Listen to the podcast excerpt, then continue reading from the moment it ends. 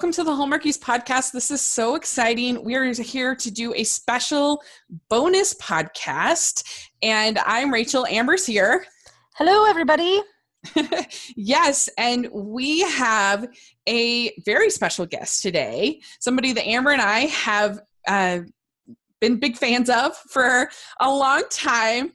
And we have reporter, survivor reporter, whatever you want to say, reality show. Is that is that correct?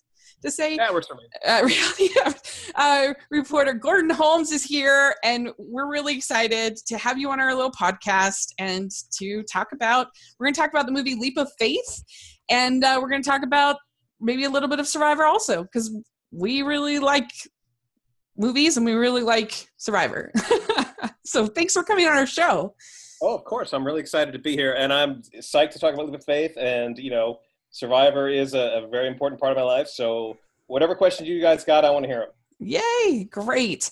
Well, that's great. So, uh, why don't you introduce uh, yourself to our listeners and tell us a little bit about how you uh, became uh, the uh, the reporter that you currently are, how you got used to your current position? Sure. Uh, my name is Gordon Holmes. You can see me on Twitter at, at Gordon Holmes. Um, I work for Comcast Xfinity and uh, I report on uh, many things, but uh, the the one I'm most known for is Survivor. Uh, the way I got into that was um, I used to actually be a commerce reporter. Uh, you know, talking about you know things that that you know like shopping and things along those lines. Mm-hmm. And uh, CBS went up to our television team and said, "Hey, does anybody want to go to Africa and sleep in a tent and interview the cast of Survivor?" And to a person, they all said no. Um, and when I heard this, I was furious because I was a huge Survivor fan, and I said, "Hey, if they, they're not interested, I will sleep in a dome tent in the middle of Africa and love every second of it." And uh, they sent me out, and then uh, that became my gig. I actually ended up um, switching over to the TV team and, and managing the TV team. Uh, recently, I actually was switched over to video games, but I, have I've still maintained uh, the Survivor coverage portion of my job. Mm-hmm. Uh, so you know, once a year, I get to sneak out there, uh, interview the cast, interview Jeff Probst, interview the crew, um, see the first couple days of shooting. I didn't get to go this past season, um, but I've been doing that for the past 10 years. Oh my gosh, we're so jealous. So would that have been Gabon? Yes, my, my debut season was Survivor Gabon. That's that's a fun season.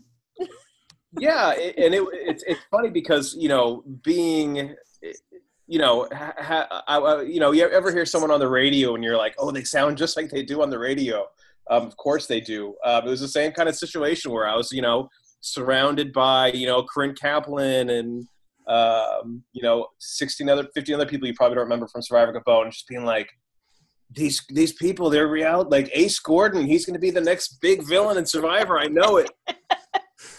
Didn't turn out that way. Didn't turn out that way. Uh, my my my uh, my predictions are notoriously horrific. Mm. But I guess you're probably one of the only people who like Gabon has a really special place in your heart. Yeah, it really does. Like, um, you know, when I went out there, you know, Dalton Ross for Entertainment Weekly was out there, like the, the normal CBS crew, Mara Reinstein from Us Weekly. You know, it, it, was kind of all old hat to them at that point. But to me, like, Gabon really does hold a very special place in my heart. Mm-hmm. It was beautiful. Uh, that it's probably one of the most beautiful places, I think, unique that they've ever filmed my opinion. Yeah, re- really unique. And I, I, think the interesting thing is going out there. I, I, I expected Survivor to be like 20 people in tents with like you know elephants and leopards and whatnot, like five feet away. Know, it was the exact opposite. Whereas you know the the amount of people it takes to put on Survivor, not just you know what you see as far as you know the cast and Jeff Probst, but you know the, the, the film crew, the dream team, mm-hmm. the people that run the challenge, the people that do the laundry for the crew, the people that cook for the crew, you know, hundreds, maybe even like thousands of people. Um, it was a, a little city. Um, and that was back like, you know, nowadays, you know, they shoot in Fiji and there's a, a really cool resort where everybody gets to stay. But back then, it was just like a sea of dome tents um, that was responsible for putting on the show. Um, and, you know, it, you know, it, it sounds hokey to say this, but it really did change uh, my life in a lot of ways, and I'm very thankful to, for Survivor. Don't tell Jeff Probst I said that; he'll, he'll go right to his head. uh, but uh, very thankful for for what that show has done for me. Are the dimples as amazing in real life? Oh, you sound like my mom. I, every time I go out there, she she has some weird flirty thing I'm supposed to tell Jeff, but I always forget to tell her. Although um, when we went out for uh, for South Pacific, it was one of the Redemption Island seasons, and um, you know, I forgot what I'd asked him, and he said he he, he uh, something about Redemption Island, and he's like, you know, we should send your mom to Redemption Island because she's responsible for bringing you into this world, and you're the worst, and blah blah blah. and he got halfway through this joke, and then he kind of paused, and he's like, "This sounds terrible." And I'm like, "Yeah, you're you sound like a real real jerk." Um, he's like, let, let, "Let's redo this," and then he went and and reworked it. So for her, you know, because she had had to put up with me, her redemption was you know, Redemption Island would be this paradise where they would rub her feet and take care of her. And ever since she saw that, every time I had, she's like, "Don't forget to tell Jeff that he has to send me to Special Redemption Island where they rub her feet." like, you got it, mom. Uh, I love your mom. She's my favorite. I'm fond of her too. She's already our faves. Uh, yeah. So, do you have? Does have your mom a- watch Hallmark movies? What's that? Does your mom watch Hallmark movies? My father watches a lot of Hallmark movies. Yes. In fact, I don't. Uh, this might not fall because this is technically on the Up Up network, but there's Uh-huh. a TV show called Heartland. Mm-hmm. Uh-huh. Are you familiar with Heartland? We're very Oh, familiar yeah. with Heartland. My father is like next level obsessed with Heartland. Uh, oh well, you can tell him that you've talked to people who have talked to Cindy Busby, aka Ashley, and he'll be so excited. um, at, at my wedding, uh, he was the best man at my wedding, and I got gifts for everybody. And, and for the, the guys, I got uh, whatever it was. But for him in particular, I went and got an autographed picture of Amber Marshall. hmm Um, and I was very worried about giving it to him beforehand because I figured he'd just sit in a corner looking at it instead of, you know, coming out and being my best man. yeah. But he he was cool. He was cool about it. Yeah, he, he did. He put it like he, he put it down for a brief period of time to come out and enjoy the wedding. Uh, the funny thing is, is uh, Sierra Dawn Thomas actually is a barrel racer, Yeah. um, and I've been on her for years. I'm like, you got to watch Heartland, so my dad can have a Heartland pen pal. Uh, yes. I haven't got I haven't got her to watch it. yeah. Uh, the it's surprising how many men actually do watch Hallmark movies. Like, I, I would never until I dove into this world 100. percent I would never have guessed that. But there's more than you'd think. There really are. that has really been um, the uh, a lot of my friends' fathers. Uh, Yeah. My my father-in-law. Uh, a lot of my like that seems to be like the new trend. Is that you know I don't know, and I don't know if it's just getting back to you know like something nice and not violent and and, and that, but like it seems to be really popular amongst uh, older gentlemen. Yeah. Yeah, retired gentlemen are our bread and butter. Yeah. right. So shout out to all the retired folks listening. So, do you have a favorite season of Survivor, and do you have a favorite, like favorite players who you just like get really excited about when they return? Well, um, as far as a favorite season, uh, my wife did not watch Survivor for the longest time, and then she recently got into it. Um, and we were talking about if you were to get somebody into a season, where would you what what, what would you show them to, to get them? Uh, Yeah. And um, I have Amazon Prime, and and I'm very big. I'm very bad about this. Is I'll have a TV show on while I'm you know I do you know digital art or any other hobbies, messing around on my phone. I'm very bad at like actually focusing on things. Um, but I had on Heroes versus Villains uh, Mhm. recently. Uh-huh. Boy, I! It just it you know that cast of characters. You know Russell Hantz at his worst um, really sucked me in, and so if I had to pick a favorite, I would probably go with that one. Um, it, it, just really, really is, is probably my all-time favorite. And as far as favorite players, uh, Malcolm Freberg is of course my boyfriend. Mhm. Um, he, uh, I accident, I acc- he, his his his name is very close to my wife's name, so if I'm texting, I'll accidentally text him every now and then. Uh, like I I, I uh, was was late to, to pick my wife up for something. I was like, you know, I'm I'm stuck on Route 30 or whatever, and he was furious. Uh, texting her instead of him. Um, you know, but as far as like watching people, you know, like you know, your Boston Robs, your your Russells are fun. Parvati's a good friend of mine. I love to watch her. Uh, but you know what? I think if I had to pick one, I might go with Coach. Um, as, as Hmm. far as like, you know, some people get on the show and they're doing shtick and they're playing up. I, I think Coach is very much the real deal, um, and that what you're seeing is is is really him. Um, he's a great guy, um, very sensitive about how he's portrayed. It's just some, someone I've always been like very fond of. Really enjoyed him on the show. So, um, but with my like, I don't know if you noticed, but I have a notorious, notoriously horrible memory. So, uh, if you ask me tomorrow, there might be a different answer. But for today, it's Coach. Very good. I completely approve of that. Coach is, I mean, he created a type, a casting type that I don't think anyone has ever really seen. And he wasn't, you know, like you said, he was just being himself. He's Mhm. incredible. And just for the record, Tocantins is the season that I always introduce people to Survivor on. Mm. Oh, what what about Tocantins? Do you think hooks people? Um, well, I think it's very like as far as you know, like the t- tribe dynamics and all that. It's very simple. There's not like a a swap before the merge. Um, they have idols, so they're that introduces that, so it's not Mhm. completely old school. Um, and then you know it's got a very compelling narrative for the JT Stephen bromance. Mm-hmm. Um, and then it's got a lot of the fun extra characters. I think it touches on like all the things that I love about Survivor Mhm.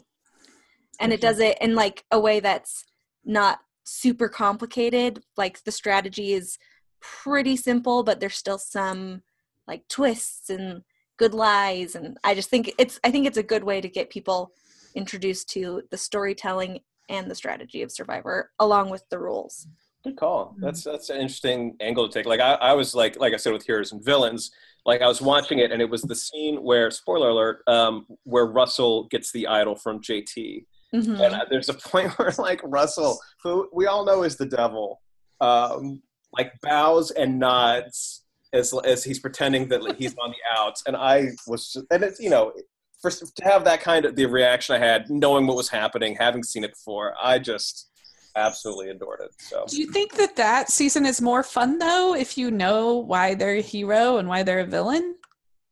I, I think If you're new, I- I think that they they might do a good job of um, you know reminding you like you know in, in their you know I'm here because I did this and I did that like kind of Mhm. similar to what they did with all of the twists in Ghost Island. Yeah. Uh, I think for me, I mean, I I would have zero chance of convincing anybody in my family to watch Survivor. That is not happening.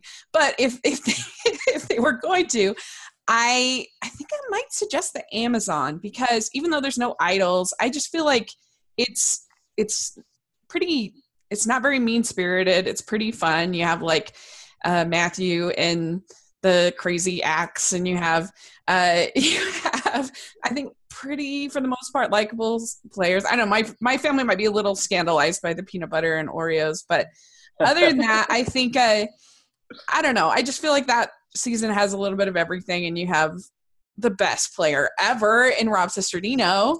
uh, Uh, Ugh. uh, no, really, he is one of my favorites. Uh, but I also um, I love Cagayan. I don't know if it's the best introduction because it's so weird Mhm. um, compared to others, but I, it is so entertaining, and Tony is so entertaining, and what he manages to pull off, I I was just to me that season has not been topped since. I, I think those are both really solid choices. And you know, we joke about Rob, but I absolutely credit Rob with um, getting me back into Survivor. Um, you know, I was one of those people. You know, day one watching it, fell in love with it in Borneo, and then kind of got like, you know, uh, kind of fell out of love with it, for lack of a better term. Um, you know, just because like I, I found the strategy very stale, and then Cesternino showed up and really, truly changed the game. Don't tell him I said this, uh, but like I absolutely do credit him with with uh, you know reviving my interest in the game, and then it really didn't lull after that, you know, because then from there you lead the Pearl Islands and All Stars, and then. Um, you know, and then it becomes a career. So, um, yeah. don't- again, keep this between us, but don't. Uh, Okay. don't tell Uh, my my favorite players and I guess it's just hometown bias, but I do love Todd Herzog. I think China is actually kind of an underrated season. I think that one's really fun. I also love Dawn Meehan. I know a lot of people thought she was annoying, but I I, I liked her because I felt like if I was going to play Survivor, that is exactly what would happen to me because I get when I'm hungry and I'm tired, I get emotional and I cry. and I think I would because people hashtag survivor breakdown. Yeah, because like the thing is, is that people bond with me quickly sometimes and i bond with them very quickly and i feel like it would be very difficult. I, I don't think I, I think i would be terrible at survivor. Uh, do you think you'd be good at survivor gordon? Uh first of all real quick todd herzog no shame there and then no shame at all with dawn meehan one of my favorite people Yay! on the show. Yeah. Um, adore her um, as far as do I think I'd be good on the show? I think I would, um, and and uh, I think uh, I'm sneaky good at challenges. Um, you know, I, am six foot. Uh, I'm not like super built, but I but you know, uh, over uh, every time you go out there, you run a challenge. That they have the press run a challenge so that we can get beat up by the mm-hmm. dream team, and they can be like, "Haha, see how hard it is, losers." Uh, but actually had like a pretty decent winning streak going on there for a while. Uh, my lifetime challenge record is nine and two. So uh, in your face, John Kerhoff or challenge. um, if I so, recall correctly, you guys like crushed the spoke wheel challenge, right? I mean the yes. whatever maybe, that, that puzzle. Maybe my proudest moment is that we were behind, and Josh Wigler and I. Uh, they said we they said that we broke it. They said that if if the strategy we used became common knowledge, then the puzzle would be useless because we figured it out. Yeah, you guys, you're basically just puzzle geniuses. Uh, ba- uh, basically, like the press is Ozzy. Uh, and and another reason I think I might do well is I don't need to be an alpha. Um, mm-hmm. I don't I don't have that in me. Um, I think I would do really well cozying up to some big brawny meathead and letting him think he's running the show. So I, I think I would do all right. mm-hmm yeah i i would do good in the swimming challenges because i'm a i'm a good swimmer. Uh but uh but yeah i don't know. I just and and dawn played really really well so she did much better than i would do but i just think i just really related to her as a player i think very much. Right. and uh but amber what you think you'd be good at survivor right? Yeah i would, yeah, I think you would. um yeah i would because I like I, might, I, I present as this like really nice, trustworthy person, and I like really care about people. But like underneath it all, I'm just like a total jerk, and like I'm really good at lying. It's just uh, they wouldn't stand a chance, and I'd be a terrible villain.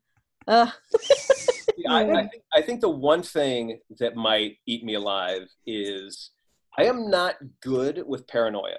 Mm. And it's something I, I, mm-hmm. think a lot of people don't think about when they're out there. And when I was interviewing Cochran before uh, he went back for fans' favorites, we were talking about this. Um, how's that for name drop? And uh, he said, he's like, I'm like, do, do, people appreciate like how much paranoia plays into this? Because I, I imagine, you know, if I'm sitting there feeling good about my game, and then you run off into the woods with somebody else, I'm gonna freak out and he mentioned he's like, it's not just that. It's not just me and somebody else. It's me, somebody else, a camera person, an audio person, a producer, like tromping off, and you have no idea what we're talking about. He's like, and it will eat you alive. And I know, yeah. you know, like at work or at anything, if if I'm not 100% comfortable with things like that, my mind will go a mind a minute, and mm. that's something that could come up and bite me.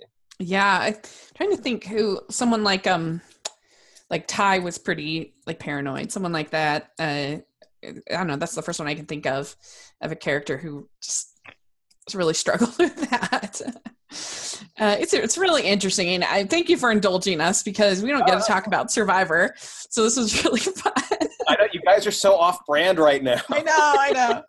and they, our listeners just have to deal with it because we, it's like, our podcast. We can do what we want, like I said. Get to the leap of faith. Fast yes. forward to thirty minutes. So now we will get into the main, the main point of our. so you had said on Twitter that you wanted to talk on a podcast about leap of faith and i was like well i want to talk to gordon holmes so let's do this and uh, so tell us about uh, this tell us about your feelings about this movie and why you love it. Okay, so what happened was um, I I am a notorious night owl. Um, Mhm. I keep the worst possible hours. And my wife had gone to sleep, and I had recently bought a treadmill and was going to go down to the basement and put it together. But I was kind of bopping around upstairs, and I'm like, all right, I'm going to take five minutes and watch something. And I went on Amazon Prime, and there's Leap of Faith, which I adore. And um, I'm like, I'm going to watch five minutes of this. And then an hour later, um, I'm like, go, stop, stop. So I turn it off, and I go downstairs thinking that I can put it on in the TV down there and, and finish it off while I do the treadmill. But I couldn't get Amazon Prime working on the TV downstairs. So the next night, um, my wife, um, she's, you know, she she goes to bed at a decent hour because she's a sane human being, and uh, she's like, "Do you want to watch something before I go to bed?" Um, wanting to watch something sh- short, um, and I'm like, "Oh, let's watch the end of uh, Leap of Faith." And she's like, "Oh, okay." So I put it on, and then we finish it, and then it ends up back at the entity page uh, for you know Leap of Faith, and then it just says, you know, to start it over, you just have to hit a button once. Uh, so I make the mistake of doing that, and then we proceed to watch the whole beginning hour again. so I was in a very leap of faith frame of mind, and uh, the next day tweeted, "I'm like, hey, if anybody ever wants to talk about leap of faith, I'm ready." Yeah. Because I just watched it one and a half times. Uh, so should I should I uh, describe the show for the Yeah, please. Yeah, tell us Okay. tell us I- a little bit about it and and then maybe a little bit why it you liked it so much. Okay. Um, so for the uninitiated, and if you're listening to this podcast, you should go watch it first. Spoiler alert. Yeah. Um, so Leap of Faith is a story of a traveling uh, revival show um, that uh, goes from town to town and, and, and, and puts on, you know, their, their religious performance, um, you know, with like faith healing and things along those lines. And it's, it's understood that, that the person in charge of this, Jonas Nightingale, which is played by Steve Martin, is a, is a shady guy. It's a scam. You know, they have earpieces. They heal people that don't need to be healed. They all these kinds of things. Like it, it's a scam. So Mhm. basically, they usually play the big cities, but their one of their trucks breaks down, so they have to to play um, in, a, in a smaller town. Um, and then over the, the over the course of the movie, um, you know, he you know, eh, there's a sheriff that's try- that realizes that he's crooked and tries to to out him to the townspeople because the, the townspeople are you know they're they're they're you know they're losing jobs you know all of their crops are are, are uh, in trouble due to lack of rain. Um, the this this uh, sheriff doesn't think they can afford him. Um, that they so he doesn't want people giving them you know their money because they can't afford him so he's he's trying to stop him at every at every every chance he can sending you know sending you know the fire department down to, to check the, the tent and things along those lines um, so uh, should, I, should I do the full recap Yeah, Okay. no, we'll we'll we'll talk about the ending and stuff like that as we go. Okay. But uh but yeah, so why why did uh, what is it that especially spoke to you about this film? well leap of faith is basically 80% the music man Mhm. Uh, I, you know, we're I'm a musical theater guy. My wife and I met during a production of uh, a funny thing happened on the way to the forum. Oh, Uh, uh, she was uh, Philia and I was Hero. We were romantic interests. Um, and basically, the Music Man has been something that's been really important to me in my life. Um, when I was when I was young, my sister dragged me to see her boyfriend in a musical, and I was a you know a punk kid. I'm like, I don't want to watch musicals, singing and dancing. It's gross. Um, but it was a production of The Music Man, and I sat there and watched it and just absolutely fell in love with it. And didn't realize until like 90% of the way through that her boyfriend was nowhere on stage. Um, turns out at the end of Music Man, like a band comes out during the curtain call to, to play the final production of 76 Trombones, and her boyfriend was in the band. So basically, she made me sit through a musical to watch, you know, two minutes of her boyfriend. um, but like I said, I was hooked. Uh, Music Man is, is, is super important to me. Um, I got to play Harold Hill uh, in my 20s. Uh, that that was that was a very important time for me.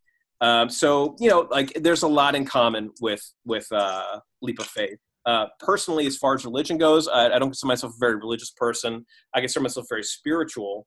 Uh, I, I think I understand, uh, you know, religion and the benefits of it, and, and you know, like you know what you know.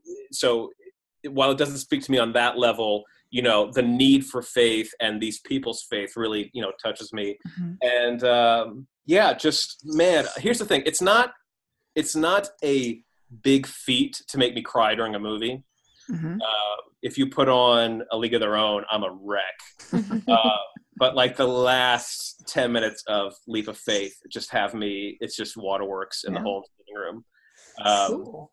so I- yeah and it's one of those things where like you know i saw it when it when it first came out in the 90s i'm like oh I, this, that was really good. And and maybe it, didn't get the attention it deserves. Um but but it, it holds up. Like i was a little sh- like with the exception of like steve martin jogging in a half shirt like it uh it really holds up Well, we have to get you into Hallmark movies because you're like our best friend because you like Survivor, you love show tunes. I mean, this is great. And uh, yeah, I think this is a really interesting. I don't, I didn't love it. I liked it. I didn't love it like you, but I did like it. And I think it's very interesting. I feel like, I think it's a movie that makes very interesting choices. And so I was actually really excited to kind of talk about it uh, because I don't know. Here, here's the thing that I wonder about. So, do you think that Jonas is doing something that is in fact harmless and giving people hope, whether that hope is based on anything, or do you think that he's a it's bad? Do you think? Uh, I mean, and that, and that is kind of the the Music Man example is similar because he is swindling those people, but I feel like with religion, it kind of adds an, a little bit of another level. And I'm not sure if that makes it worse or if it makes it better. I don't know. I can't decide uh, because he's not promising them some kind of product or or service. Like he gives them basically what he promises in this case, uh, and as opposed to Harold, who promises a band and doesn't give them a band. Uh, I don't. It's Uh, objection. interesting. He gives them a band. think men Uh, you- think um, I, I think you know we're looking at this through the lens of at the end of the movie uh, the little boy can walk and it's raining. Um, there's a very real possibility where uh, he brings the little boy up on stage um, says you know if there's doubt in your heart he will not walk and then he doesn't walk. Um, Mhm. which you know as as has been said the poor kid's been through that before. So um, without it, you know if you consider the little boy walking a miracle and if you consider the rain at the end a miracle um, with if those two things don't Mhm. happen this is this is a horrible movie where this poor kid is put through this again so yeah. um, I, I I think it, it like is Jonas a bad person is a, a rough question. Um, one of the things I, I like having watched it several times recently. One of the interesting I think things I've noticed is, with the exception of the little boy walking, with the exception of the rain, is this all playing according to his plan? Every little thing. Like if, if you remember before the, the second revival, uh, Janie warns him that the, the sheriff is going to come after him. And he comes out and he says he tells his life story basically sets it up for the sheriff to shoot him down. Basically says i'm different than you. I was born different. I'm better not, I'm not better but you know i was born to this. Basically setting up the sheriff to be like nope not true. This is his real name. This is he was in trouble with drugs. He boosted cars etc which sets it up like it, it's almost like this has happened a million times before they've been to a million towns with a million sheriffs who ha- can do a search for him and, and learn the truth and then he can knock it out of the park with the speech he gives after that. Um, so yeah, like, uh, uh, did you just watch it um, the one time, Rachel?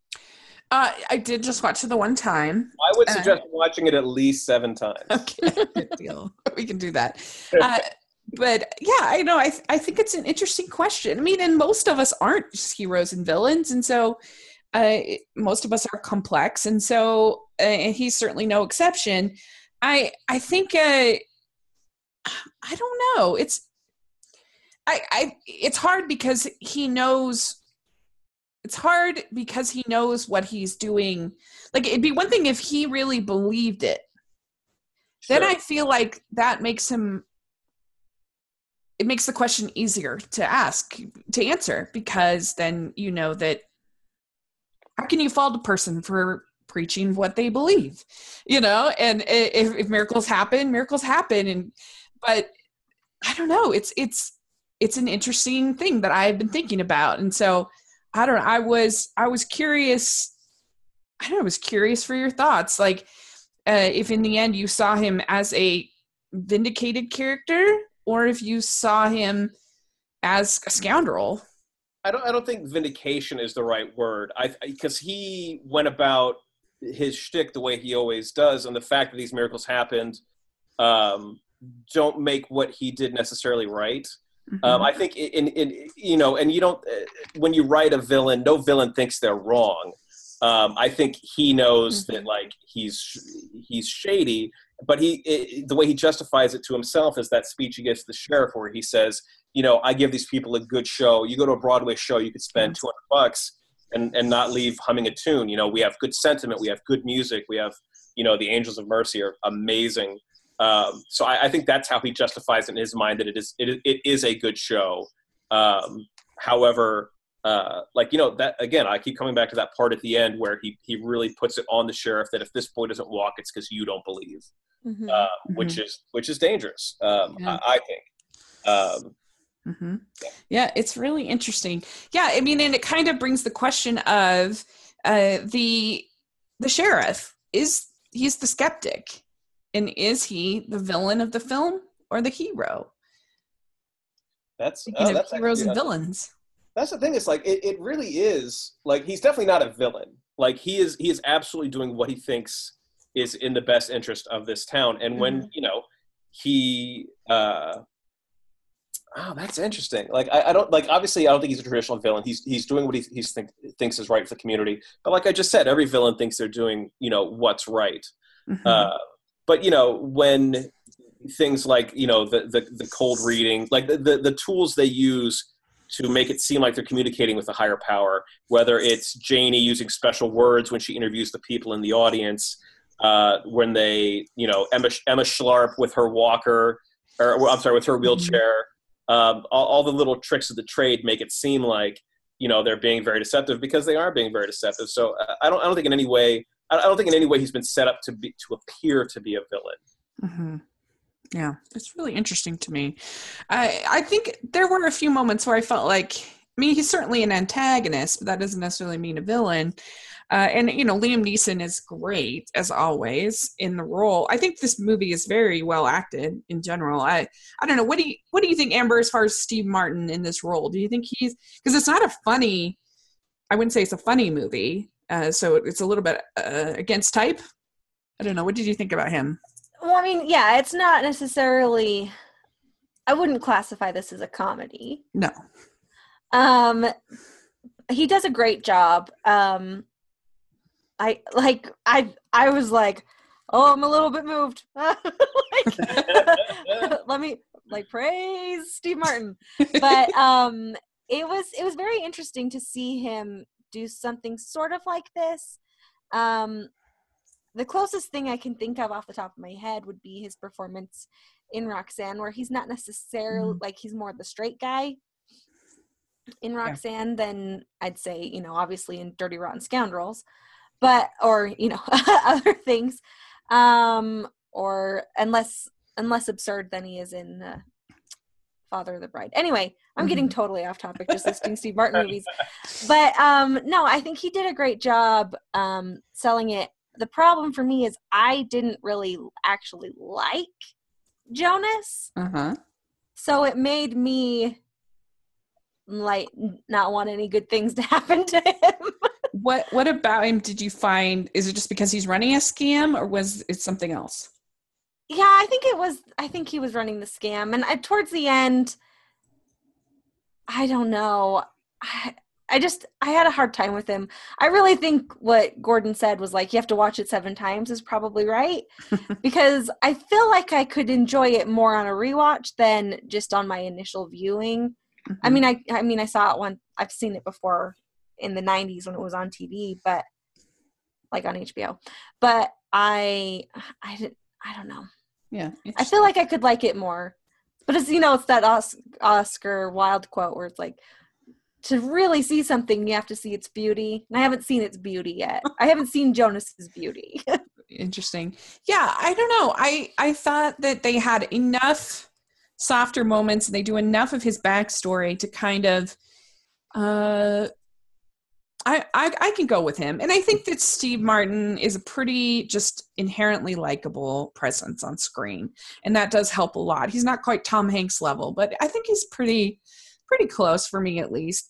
And uh, so you know, it's really interesting because I think Liam Neeson is is kind of the same too. I mean, he's just so you're rooting for both these. It's it's interesting to see how it plays out, and you know it, it's it's interesting to me because hollywood is typically reticent to have themes of faith and te- themes and these kinds of themes that aren't like overtly faith-based films and so the fact that they went with the miracle is kind of surprising i think at the end and uh, i don't know did you find gordon that to be surprising uh, when he is healed the boy yeah um i mean all of it is about I, I guess Jonah's redemption to to some point, and um, you know what you know somebody who like praises who who like fakes miracles, like literally paints eyeballs onto a statue of Jesus. Um, what would he do when faced with an honest to goodness miracle? Yeah, uh, yeah. And it, it it's it's like he, and you you were asking about people's acting. I, I love Steve Martin in this, with the exception of like post miracle Steve Martin, he kind of turns it up to 11 um, at that point. Um, when you watch it your sixth and seventh time, you'll definitely pick up. Uh, he's really, he's like, "Ooh, this might be my Oscar chance." Um, but uh, as as far, I'm sorry, what was the question? Well, just that they went with it, the miracle actually happening. I mean, yeah, is that kind of the easy way out? Would it have been more sort of interesting as a screenplay to have it not happen, and he has to deal with that and I, I no, obviously yeah. it's somebody who spent his life, you know, he's saying praise Jesus and all this, but doesn't believe it. Um, so for him to be faced with that, that everything he has believed is, you know, you know that he like, and he tries to deny it. He's they're like, you know, we should put this kid on the road, dress him up, blah blah blah, and he's like, yeah, let's do it. And Janie's like, you know, you really don't give an s about anybody, and he's like, I never said I did. He's still trying to be Jonas but after he talks to the kid, and the kid is a genuine article, he realizes he can't do it anymore, and that's mm-hmm. why he leaves town. And that's why he, you know, because you know, like basically he was handed a license to print money, and up until that point, that's all he cared about. Um, so for him to walk away from that is, you know, really his, you know, you know, his redemption. That like something he can't explain, something that that didn't come from you know, putting a, a, a, fake, not a fake, putting a, a, cross on his hand and pressing it on people's foreheads. Like the the one the the one bit that he had no control over was the one that really taught him that um, you know what he was dealing with. Mm-hmm. What did you think they were trying to say, not only with the healing, but also with the rain? Like that was definitely a very bold choice. I felt like. Uh, what were they trying to say with the rain? I I think it, that was I think the rain truly was just like the the mega happy ending as far as to steal from from Wayne's World. Uh, mm-hmm where you know the little boy walking is amazing and um, but but the rain was, was was really just kind of like you know you know like one miracle maybe you could write off mm-hmm. but and, and grand rain i don't think rain is necessarily a miracle but in that instance it was mm-hmm. so I, I really think that was just the you know the you can deny that but you can't deny these two together and you know what what a great moment. Although uh, the the one the, the, the montage of rain, there's this one where there's this like baby wandering in the rain, like crying, uh, and, they, and, like you expect, you know how like you know if if a, a, jet gets shot down, they have to show like the pilot ejecting, so mm-hmm. you know that he's okay or she's okay. There's no one ever comes pick up this baby. Poor baby wandering in the rain. Uh, that that I have like a handful of, of, of like things that my little nitpicks about the movie. One of them is drives me nuts that uh, Paradise by the Dashboard Light exists in this universe. Yes. Um, I was like, "What? Meatloaf is here. What's yeah. happening?" Meatloaf is literally like the leader of the band. So in, in this in this universe, and then Janie and Jonas are driving somewhere, and Paradise by the Dashboard Light is playing, and you want to be like, "Well, maybe it's in the soundtrack. Maybe they aren't hearing it." But Jonas is literally hitting the uh, the steering wheel to the beat, so it must have been on the radio. So is is, is Meatloaf's twin in this universe? yeah, right. Yeah, and you get Philip Seymour Veggie Loaf has a small part in here. Yeah, he has like whole lines. Yeah, he does. yeah, let's talk about Janie or Jane for a second. Like it's interesting. I mean, because we you you live in a you know world where you talk about reality TV a lot, and some people say, "Oh, which is orchestrated, it's just whatever." And some shows, it's obviously so, and some it's it's not uh, as much. Um, and I don't know, like, what's your take on her as a character? Like, she obviously reaches her breaking point where she's like, I, I've, where she cannot, uh, she reaches her moral breaking point. And Debra Winger is great. She's a great actress. I don't know. What do you, what do you take about her character? One of the things I love about Janie and Jonas is they never feel the need to explain their relationship. Mm-hmm. There's never, you know, we dated and it didn't work out, or like they don't feel the need to do that, which I feel like most movies would. Mm-hmm. Um, she's like Debra Winger's fantastic. Um, Janie, of, of, course, is, is the first one to, uh, you know, she, she's kind of Jonas's conscience in a lot of ways. Um, you know, the uh, falling in love with, uh, you know, with the sheriff, who wouldn't? Um, Uh, so yeah, she she's like she's just fantastic in this. I I don't know what where else to go other than like you know her arc's pretty clear is that like you know she's on board like she's she's Jonas's right hand and you know she falls in love she wants she wants companionship the, the you know Jonas Jr. the dog isn't isn't going to be enough for her. um and you know like I guess the question is where does she go from here does she she stick yeah. around in the corn relish capital of the world and become Mrs. Sheriff yeah, what do you think about her character, Amber? Well, the cynic in me thinks that she and the sheriff get married and then it doesn't work out. And then she goes to Hollywood and now she's a producer on CBS Big Brother. But I really was thinking that because they always talk about like production and their leading questions. And I was like, she would be so good at that. Um, anyway, but no, I I thought her character was interesting, and in some ways, her character I think has is a little bit more problematic than Jonas as far as like is this moral? Because she knows that what they're doing is wrong and hasn't justified it to herself but she still keeps doing it you know? Uh-huh.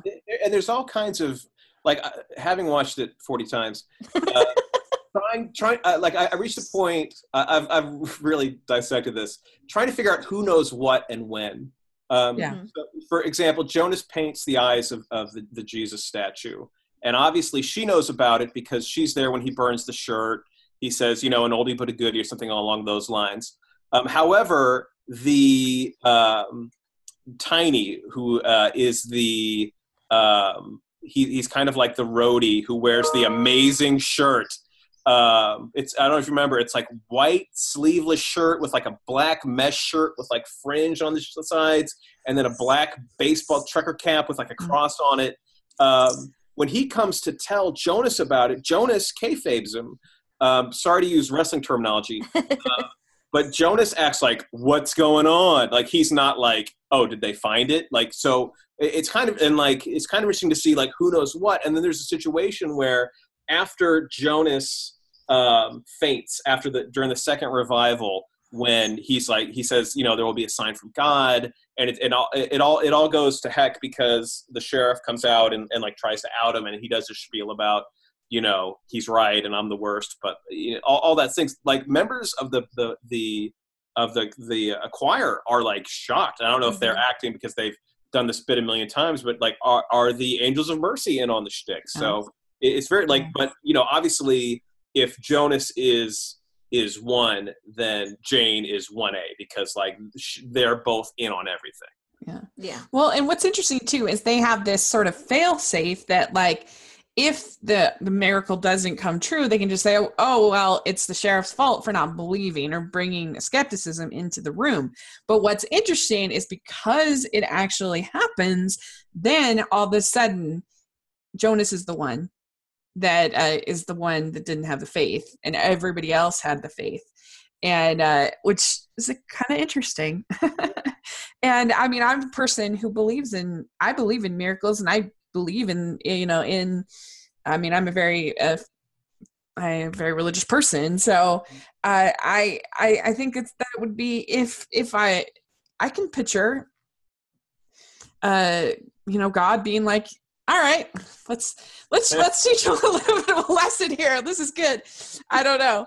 Uh it it uh i don't it's an interesting thing. It's an interesting experience experiment i think. And uh, I, I feel like this, like I said, I feel like this movie makes a lot of really bold choices, because you have you have Marva, who's also a cynic because she has believed in so many people before, and Mhm. they've let her down, and th- and not only that, but they have blamed Boyd's uh, in his his his condition or whatever on uh on his uh like that it's uh, psychosomatic and that uh, you know that it's basically his fault and, uh I don't know. So I think she's also interesting too. There's like all these different sort of versions of of cynicism and skepticism and stuff, and you have like a real miracle happen, and then how do people respond to it? And I there are things that happen every day in this world that we cannot explain and that we don't understand.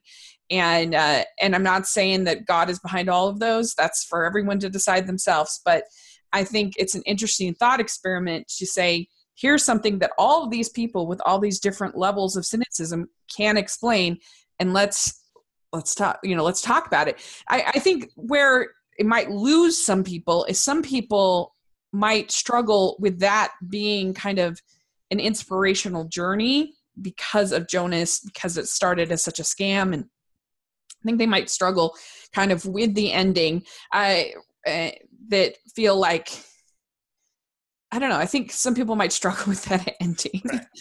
See, my, my take has always been, um, you know, like I said, I'm not I'm not particularly religious, but I appreciate religion. Mhm. Um, I, I think it- it's there's a really popular opinion these days to be like, oh, you believe in an invisible person in the sky? That's dumb. right. Um, which is is you know that that's an easy thing to say. Like that, it's it's it's it's easy to um, to to doubt such as that. Whereas you know, who's to say who's right or wrong? Um, but faith and and fellowship and you know community are all good things. Like they're all Yeah. you know they they bring people solace. Um, so the the fact that you know, like you said, I think that's a really interesting point you brought up. Um, is that you know Jonas is the non-believer in the room, and I actually hadn't thought about this, and I've seen the movie forty times. Uh, Rachel and T Yes. brought that up. It's like Jonas is the cynic um, in the situation. Um, with Boyd. and with with with with uh, with Boyd. All my mom, my uh, sorry, my my wife. Jeez, uh, my wife refers to him as the was it the boy from Witness? Like that's all she considers. Yes, that is correct. That is who that is. Correct. She's like, I just want to hug him. He's little boy from Witness. For me, he is the boy from The Lady in White. Okay, Is- is- I've that- heard of that. It's a it's a very strange show, and especially super strange that my parents let me watch it as a child. But okay. I, like, thought, I thought this was on. I, I assumed you guys were putting together a list of Hallmark movies that I need to check out. Oh. oh well, we can, but if, I- if, I, if I can give you the homework of watching this seven times, then you can. I mean, the, the easy way would be like just watch the ones with Lisa Welchel and Matt Elrod. um, yeah, but, but like I was saying, like, you know, to take someone like me who, uh, again, does not have a, a religious background and, you know, to, to watch this and, and to, to, to, to feel from it, it's like, it's good, like, whether or not, you know, God exists, it's good that these people are coming together. It's good that they're sharing this community. It's good that they're, uh, you know, pulling for this young man to walk. Um, and, the, and the, you know, the fact that they're rewarded is, is very um, inspirational to me Mhm. you know, people from different backgrounds might take different things from it. But like I said, last 10 minutes of this movie, I am a wreck. hmm Yeah. Yeah, I mean, it's pretty, it definitely draws you in for sure. And I mean, why do you think in the end Jonas decides to leave?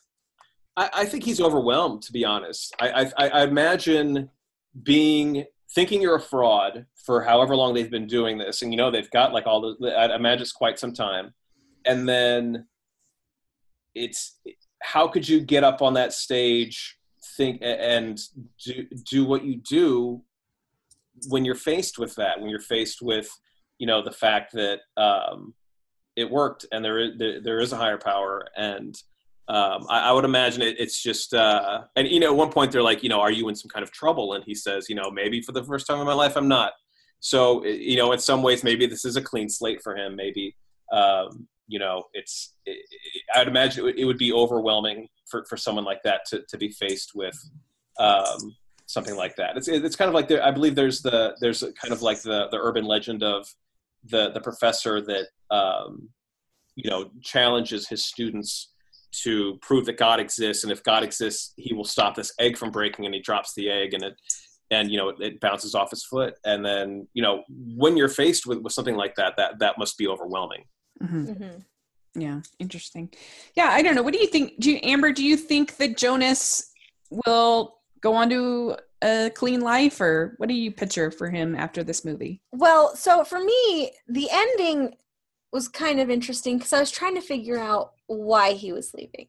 And I probably would have better insight on the, you know, the the 37th rewatch.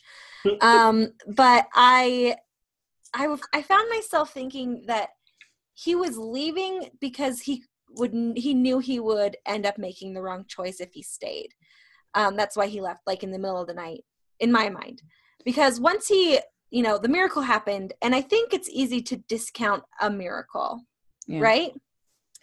um like you see something miraculous happen and you think that's that circumstance right. but i think the the more impactful thing than seeing the real miracle was when he took the walk through the camp right and he saw the the real applications of what he was doing and so and he saw you know the goodness of all the people you know coming together as a community and providing food and the characters that we had seen throughout the show getting healed or seeking whatever they were seeking from him, finding something in each other. And I think in that moment, he was like, I think that's when he really changed. And so I think that's, he left so that he wouldn't go and take the boy on the road and, and exploit the miracle. Mm-hmm. Whereas, I mean, I feel like if he were to even just stay around with the rest of the crew, I don't think he would have the strength to not do it. Like, you know, yeah. like how alcoholics shouldn't go to bars or if you're recovering from drug addiction, you can't hang out with all of your friends who still do drugs. You have to, you know, find new and supportive environment. So I hope he does, but yeah. Uh, that'd be really, tough. That's a really good point, Amber. Yeah, I think uh, he I I think the temptation will be strong and I wouldn't be surprised if he like I don't know if he it ends up being some variation on this, but like very similar. I don't know, like a picture of like I don't know, like selling cars, but very bombastically or something like that. like step right up kind of a thing. Uh, I don't know, doing something that uh, is very energetic at least. Uh, you'd hope so. You'd hope that. Uh, I mean, I think you hope at the end of I think you have hope at the end of Music Man, and you have hope at the end of this. I mean, that's the whole point of the movie. I think is yeah. that is is is you know that they're even in the the you know the worst among us. There's hopefully some good uh, deep down inside, and uh, I mean, I, I think that that was what they were trying to do with with Jonas's backstory of you know like an orphan and and all of that stuff. You know, kind of like whenever you can sort of walk in someone's shoes and understand the person that they what made them the person that they are like that can't help but it's not that it excuses bad behavior but it just helps you understand it at least a little bit and i know um uh, my my grandfather was a very talented man in many ways, uh, but he could also be a very angry man. But I, I would try to remember that he had a extremely horrible childhood, and uh, and it did. If I could remember that, it would help uh, to to to deal with that. And I think that's why they kind of put that in, is mm-hmm. that, and he doesn't want to. He doesn't want Boyd to have a horrible childhood. I think he genuinely does feel some connection with Boyd, uh, and um, I don't know. So it's it's an interesting thing that they have. So yeah, I, I really appreciate you getting me to watch this movie. Uh, because it's it's a thinking movie. I think it's a very unusual movie, and I I enjoyed watching it and thinking about it. Uh, and uh, anyway, so I appreciate it. And it, we should note that uh, that there was a musical based oh, on. So mad at you guys. based on this movie, uh, written by Alan Menken and Glenn Slater, the people who did Tangled, which is super exciting. I mean, Alan Menken's a legend. And the, the lead, Raul Esparza, who is my favorite Broadway star, amazing. And uh, and it was a huge flop. It did terrible, but I'm hoping that this will maybe because it did get nominated for a Tony, Best Musical. Uh, and I'm hoping that maybe this can have like a Newsies thing, like like Alan Menken, you know, his his uh, his his bad musicals like get revived and then they're great. So, uh, because uh, I I enjoyed it. Did you get to listen to the soundtrack at all or that video? This is why I'm so mad at you. Um, like I, I'd said to my wife over the weekend, I'm like, man, they should make a, a leap of faith musical because eh, because I, one of my favorite things in the show. My my wife's actually a church music director. Oh, uh, cool. And, and, every now and then I will sing "Are You Ready for a Miracle" to annoy her. uh, I I have like a long list of things I do to annoy her, but that's one of my favorites, and I'm always trying to get her to, to incorporate that into her, uh, you know, into into her uh, repertoire. And uh, so I was like, oh, that, that, would be great if there's a musical. I mean, basically it's Music Man, so what's the point? And then right. you guys sent me the link that was like, check it out. And I was like, the best. I, I, was, I was so excited. I, I like, you know, I kind of like cleared like my schedule because like, I, like I said, I'm, I always have three or four things going on at a time as far as like a laptop in my lap, a TV, and a phone, blah, blah, blah. Cause I'm, I'm always multitasking, but I'm like, I'm going to sit and listen to this and I didn't like it. Yeah. And, and, there was no the Angel of Mercy songs were not in there. Okay. Yeah, I, I feel like that was a big mistake. It's like not just use like the amazing soundtrack from the movie. Yeah, it's like if you did School of Rock and didn't have Teacher's Pet in there, it was heartbreaking. they did a School of Rock musical. yeah, I know, but they they included it, right, Joel? Teacher's Pet okay. Oh, so sad. Uh, interesting. Yeah, I didn't mind it. I, I I thought it was. I mean, I only watch. I mean, well, I have been listening to, it and I quite enjoyed it. Uh, but um, but it's not like my favorite thing I've ever heard. But I did enjoy it. So, did you listen to it then, Amber, at all, or? The soundtrack, yeah, yeah, but I feel like I had the same kind of problems with it that Gordon did because yeah. I was, I mean, Ready for a Miracle is just like super iconic and amazing. And to not have that in the musical is insane. Yeah. It was just like the craziest choice they could have made. and there's a montage they they a song that the Angels of Mercy sing over the montage where they're you know they're going around town introducing themselves to people they're building the tent and all this um, and I, am not going to try to sing it but uh, i don't remember the title of it but it's just like a really moving piece, uh-huh. and I, I, was like, "Ooh, I can't wait to hear musical theater people sing this," and then it didn't exist. Oh yeah. Interesting. Yeah. Well, I, I guess Alan Menken has has his flops, and this it only had twenty shows, so it oh, it wow. was. It it's not... because everybody went into the movie Every... into the theater going, "Oh, you ready for a miracle?" and then it didn't happen, and they were mad. Yeah, clearly they, they were ready for a miracle, and they did not get one. well, if you want to hear Raul Esparza just be the most amazing singer ever, uh, his he's in a um, he was in a uh, version of Company, uh, Stephen Sondheim's Company. Oh, he was. It's just incredible. It's an incredible production, and he's singing is just the best, in my opinion. Was he Bobby? So, what's that? Was he Bobby? Yeah, yeah, he was Bobby, and his uh his his singing of "Being Alive" is just incredible. Out, it's fantastic, and uh, so yeah, it's an interesting little blip of this uh of this movie. So yeah, Alan Menken, there you go. I feel uh, like the, the, listeners of this podcast are getting a wide variety of subjects from us. Yeah, they're so used to it. We don't ever talk about what we're supposed to. we do tend to go on tangents quite a bit, but they seem to like it. So, hey. Uh, so this was really fun. I had a great time. And anytime you want to suggest a movie for us to watch and talk about, let's do it.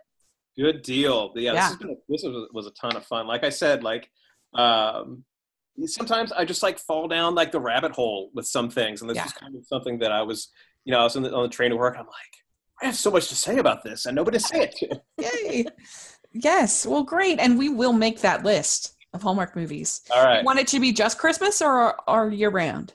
Um, I, you guys are the experts, so I, I yield to your your. I feel like most people find Christmas more palatable, okay. Yeah. All right. Espe- especially for like the novice. Right? Okay. No, this will be a good. So we'll make you a list of like mm, five, five to seven, and then maybe you can do a second podcast where we talk about All it. right. That'll And be you fun. guys watch Leap of Faith eight times each. Okay. well, great. Well, thanks again so much. This is so fun. And uh, so, where can people uh, find you on social media and all those things, different things, fun stuff that you do? Oh, sure. Um, so, you know, Survivor's right around the corner, uh, David versus Goliath. Um, the best way to find me tends to be on Twitter, Gordon Holmes, uh, G O R D O N H O L M E S. Uh, you can also find me on Instagram at Gordon W. Holmes, um, same spelling with a W right in the middle. Um, you know, we'll, we'll be having, uh, you know, we have episode recaps, exit interviews with the eliminated players on Thursday, and power rankings with a yet to be named uh, cast member from Survivor Ghost Island. Ooh, great. Mm. All right. That'll be fun. Now, Yeah. we'll have links for all that in the description section. You can definitely check it out. And Amber, where can people find you? As always, I'm at Amber Brainwaves on Twitter, and that's it. Great. And you can find me at Rachel's Reviews on iTunes and on YouTube. Check that out. And uh, make sure you're following the podcast at Hallmarkies Pod on Instagram, Twitter, and uh, we're on all the places that you can listen to podcasts and on YouTube. Uh, if you can put in your reviews of the podcast on iTunes, really appreciate it because then more people get to find us. And so thank you very much. And thanks so much, Gordon. We really appreciate you coming on. Oh, thank you. This was a blast. it really was. So, and uh, we'll we'll talk next time. All right. Okay, bye.